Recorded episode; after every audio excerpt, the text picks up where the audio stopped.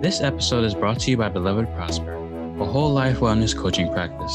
Stop by belovedprosper.com and sign up for a 20 minute complimentary coaching consultation to see if and how we may support you on your journey to whole life wellness. Beloved, it's your time.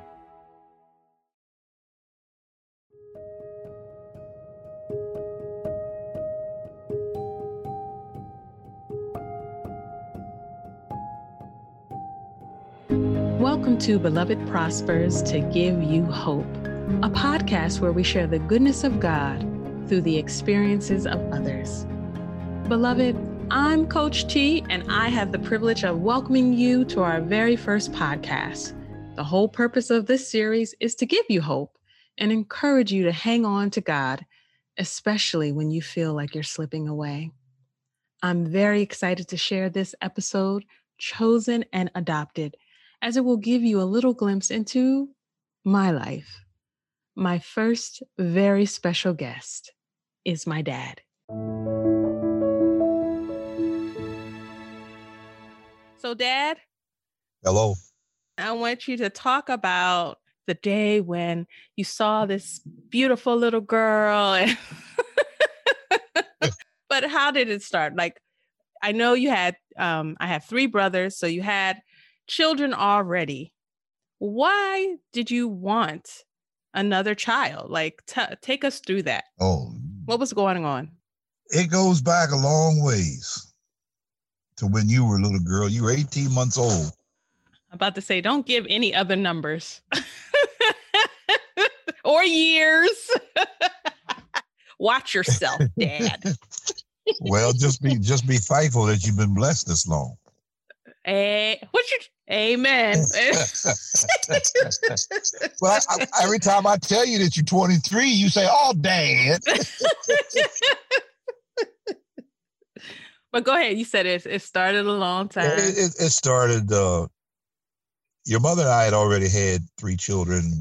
They were boys, and I guess I was I was really dying for a girl, and she was too. Mm-hmm. And you know, sometimes you have to sit down and say, well, maybe it's just not meant to be. Maybe this isn't what God wanted. And we said, well, we were sitting around talking one day, and she and I think she was the one who said, "Well, what do you think of, think about adoption?" I said, "What?" She said, "What do you think about adoption?" I said, "Well, to tell you the truth, I never give it a thought. But if we would adopt, we would know that we had a baby girl." She said, I was thinking the same thing. I said, Well, if we're both looking at it like that, maybe we need to get a hold of somebody and talk to somebody. So that's what we did. We we decided that yeah, we would adopt. We talked to the boys. And of course, they thought that was the best thing in the world to have a sister running around. Because I guess they figured that they'd have somebody to pick on. but it didn't work out that way. Little did they know. Little did they know. and so we went through the process of going through one of those departments where you uh, where you could adopt children, and we had to go mm-hmm. through the mm-hmm. whole process of spending time with you and everything. And then when we had visitation, we had to drive all the way down to a place called Prince Frederick, right outside of Washington D.C. in Maryland. We went down now, is this the first time that you saw me? Yeah. Or did you pick like how did you see me? Did you ever like see a picture of me initially? No, they they did it all. They did it all. They took pictures of us. So you never saw me? Uh-uh, no. Didn't know didn't know what you looked like, who you were, or anything else. Didn't know how old you were. We just knew that they had found a they found a, a, a little girl for us. And they wanted to know if we were willing to drive down for visitation. Well, I mean, for me to drive is like saying, "Do you want to go away?" Yeah. Whatever day it was set up for of the week, I took off from work. Your mother and everybody knew where we were going and what we were doing. So we got down to Prince Frederick and we went into the building and we were. Sitting- Oh wait, Dad, were the boys with you? But of course. Okay. Did we ever leave you by yourself? no. okay. They had to go because they were part of the family. We had talked it over with them and they had agreed on it. So yeah, they went. Yeah, we weren't gonna leave them home anyhow. So we got down to Prince Frederick. We went in the building and we were sitting there. And I don't know whether if they had you in the back room or not, or whether if you were on your way or how the story goes there. I, I didn't I didn't think about asking that question. But all of a sudden the door flew open and out comes this little girl. As she looked around the corner, she looked up, you looked up at me and you ran right straight to me. and I said, Yeah, yeah, this is the one. And the boy said, This our sister, Dad? I said, This could be your sister. And my wife says, I'm afraid he's already picked. but she she was she she was she wanted you very much so too. So uh, we went out to lunch that day, and we went up to uh, Burger King. We got into Burger King. We ordered some some lunch, you know, because kids like Burger King and McDonald's and all that. Well, they bought the French fries out, and that's where the battle started. But you didn't want nobody to have French fries.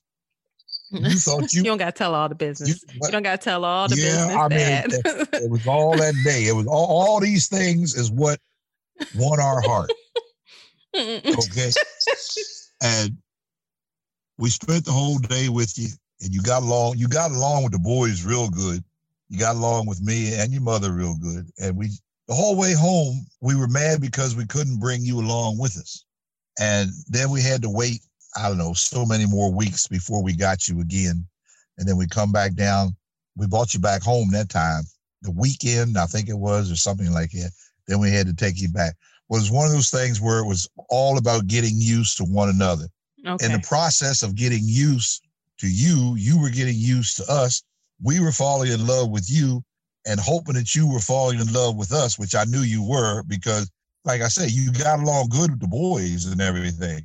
After that, the next time we got you, it was for six months. Wow. And that was that was the real trial period.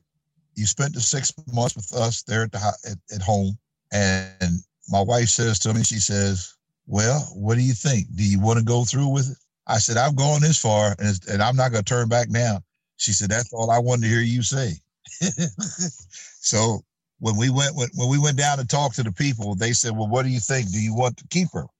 We said, "Yeah." I said, "What what do we have to do now?" They said, "Well, you she can move in with you, and she can stay there. I think it was like another three months or something like that, and then after that, all the papers and everything should be in order, and then you can then you can file for the adoption."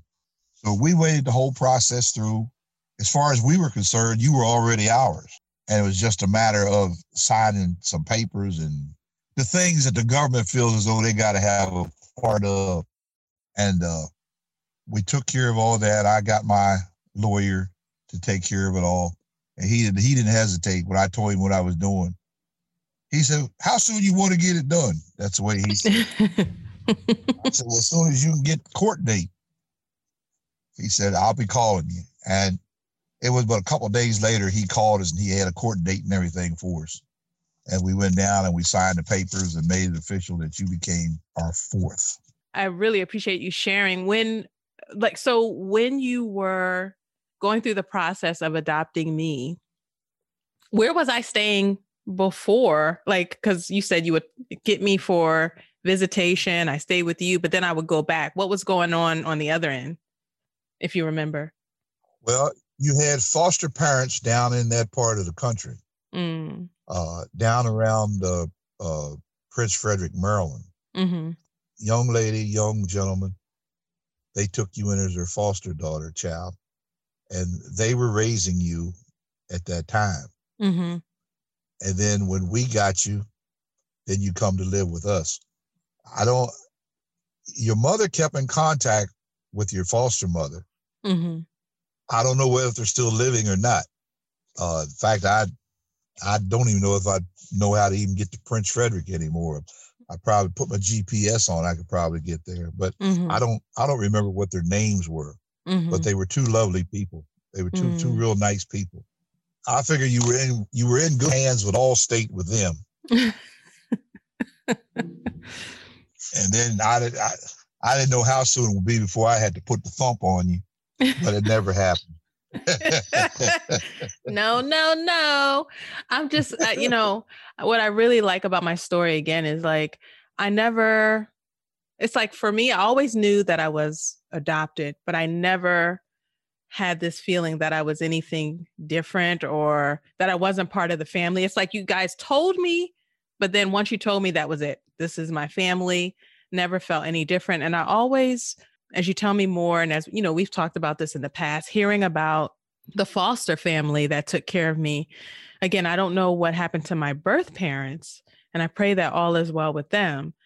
I also, though, am grateful for the individuals that God used to keep me alive, to keep me going so that I could uh-huh. get to uh-huh. know him. You know what I'm saying? So it's like uh-huh. the, the the the you know, my birth parents, I was able to I was given life through them, um, through the foster family. They were able to keep me going until I met the family that the Lord wanted me to have. And then with you all, you allowed me to grow into this woman of God that, you know, God wants me to be. And so with all guys. I I, I find that that's a it's always interesting to grow up in a family of, you know, three brothers. I'm the only girl, the youngest. It's been a, a true blessing and a gift to have you as my family. And I can see why I'm part of the family. And it's just a gift. Well, there again, I think you have to look back at the scripture that I spoke of that, you know, God has a ram in the bush, no matter what the situation is. He knows what he's doing. Sometimes when we get into trouble is we try to interfere with what he's doing. If we go along with his plan, his plan works. Mm. Our plan doesn't work. And this is this has been a good plan. It, it's worked all these years. Listen, I thank God for my daughter. I thank God, thank God for, for you because you the daughter that I didn't have. And that that means the world to me. Now I ain't got nothing but daughters. That's right. And and two grandsons. Mm-hmm. Mm-mm-mm. You are so blessed, Dad. Oh, yeah, yeah, yeah, yeah. You are so blessed. But you have also been a, a, big gift. And I appreciate this time, even as I've gotten older. Life has thrown challenges, right? It hasn't been a crystal stair, but we see how God does bring things back around. And, you know, like as I've gotten older and as I've grown in Christ, we've been able to have conversations and like we're just sitting there enjoying talking about the Lord. Yep. Yep like I say, that's then that's easy. Once you come to know him, mm-hmm. that's easy. Oh, you're gonna have your differences. Mm-hmm. But then again, we're not perfect. Right. You see, that's what the fellowship is all about. Mm. God is still trying to get his kingdom and everything together so that we all are on one accord when we get mm. there. Mm. It's all in what people make out of it. You, if if if it looks like the whole world is going to cave in, then it's going to cave in because mm. you're thinking on the negative side. Mm. If it looks mm. like everything is going to blossom out and bloom out pretty good, then it's going to blossom out and bloom out pretty good because you're looking on the positive side. Mm-hmm. I try to look at the positive side because God is positive. Mm. Mm-hmm. And that other guy, Satan, is negative. Mm. He ain't got nothing going for him. Mm. So you saying God doesn't allow challenges, he Dad? Does. He does. He allows a challenge, and that challenge is to build you up, mm. to let you know that you can overcome that challenge. In Him. And that's why He gave us the word to prepare ourselves. Amen. Amen.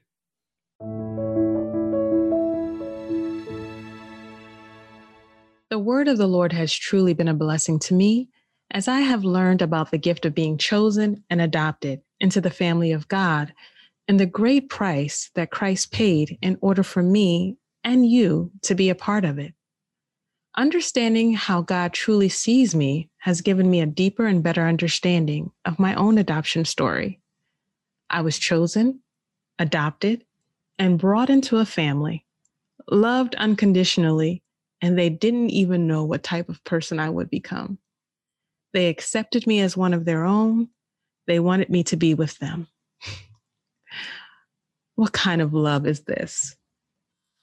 I personally believe that it is a love that can only come from God, who is love. Now, let's not ever get it twisted. I do not want to romanticize my life. While we had love and lots of it, genuine care and concern for each other, and much, much more, life was not always a crystal stair.